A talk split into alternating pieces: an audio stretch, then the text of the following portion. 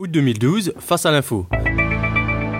Bonjour à tous, bonjour David. Alors aujourd'hui, nous parlons du Liban où la tension ne cesse de monter depuis le début de la crise syrienne. Absolument Eric. Alors tout d'abord, un petit topo sur le Liban. Allez-y. Le Liban est un petit pays de 4 millions d'habitants. Il est situé au nord d'Israël et est aussi appelé la Suisse du Moyen-Orient à cause de son poids économique. Quant à la capitale du Liban, Beyrouth, on l'a aussi appelée le Paris du Moyen-Orient. À ce propos, Beyrouth a d'ailleurs été classée par le New York Times comme la première ville à visiter pour l'année 2009. Très bien. Donc si on parle du Liban aujourd'hui, ce n'est certainement pas à cause de sa forme économique. Absolument. Euh, mais plutôt à cause de la crise syrienne qui s'y est propagée. Absolument. Mais avant d'aller plus loin, il y a quelque chose qui m'intrigue, David. Ok. Comment se fait-il qu'au Liban, il y a des gens qui soutiennent le gouvernement syrien de Bachar el-Assad et d'autres qui soutiennent les rebelles? Je ne comprends pas pourquoi les Libanais prennent parti pour des affaires qui se passent en Syrie. C'est comme si demain les Suisses se mettent à manifester contre les 35 heures appliquées en France. Un peu bizarre tout ça. Oui, je comprends bien votre point. Vous voulez dire que la crise syrienne n'a rien à voir avec les Libanais, c'est ça? Tout à fait. Alors au départ, c'est vrai, ça n'a rien à voir, mais après, ça a quelque chose à voir. Expliquez-nous. Au début, les Syriens étaient descendus dans les rues pour un changement de régime. Ils voulaient avoir une véritable démocratie. Les Libanais à l'époque n'avaient donc rien à voir là-dedans. Mais la crise syrienne s'est installée dans la longueur et progressivement, le vieux fantôme du conflit confessionnel entre chiites et sunnites est réapparu. Le gouvernement syrien, qui est chiite, est soutenu par l'Iran. Quant à la révolte syrienne, principalement sunnite, est soutenue par la Turquie et l'Arabie saoudite Bon, aujourd'hui, ça serait exagéré de dire que le conflit syrien se résume uniquement à une opposition sunnite contre chiite. Il y a d'autres motivations que la rivalité religieuse, et notamment celle d'un changement de régime. Mais cet élément de conflit interconfessionnel est en train de prendre une place de plus en plus grande. Et c'est cette tension entre communautés qui s'est propagée au Liban.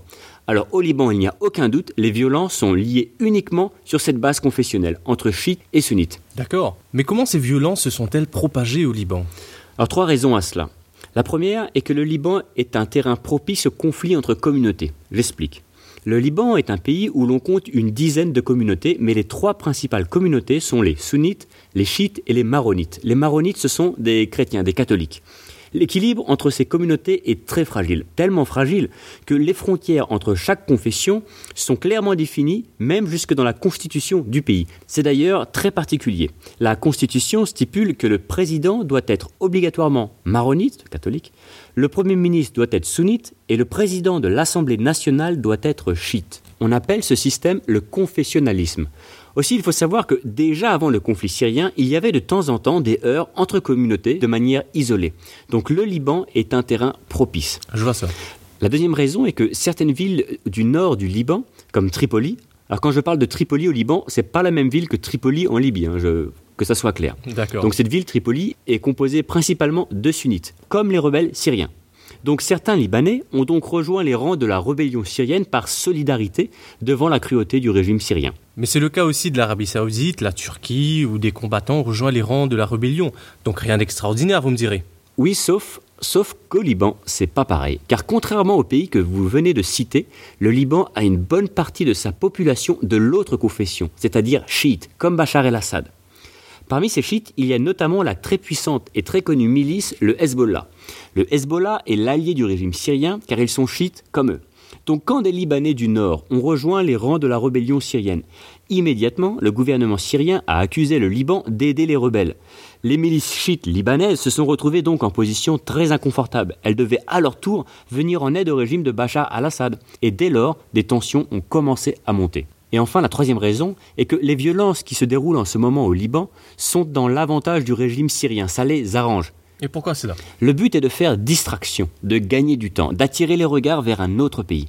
Certains journalistes présents sur place affirment que les services secrets syriens ont envoyé certains de leurs agents pour exciter ces affrontements interconfessionnels. Alors David, doit-on s'attendre à une nouvelle guerre civile due à cette escalade de violence au Liban? Pas sûr. Certes, les violences sont sérieuses, il y a des enlèvements, des affrontements entre quartiers sunnites et chiites, à l'arme automatique et parfois même aux lance-roquettes.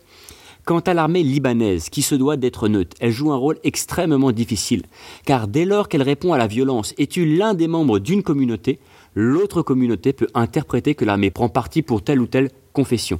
Donc une tâche très difficile pour l'armée. Cependant, et ça sera le mot de la fin, la population libanaise a connu une guerre civile entre sunnites et chrétiens maronites qui a duré 15 ans et a fait plus de 100 000 morts.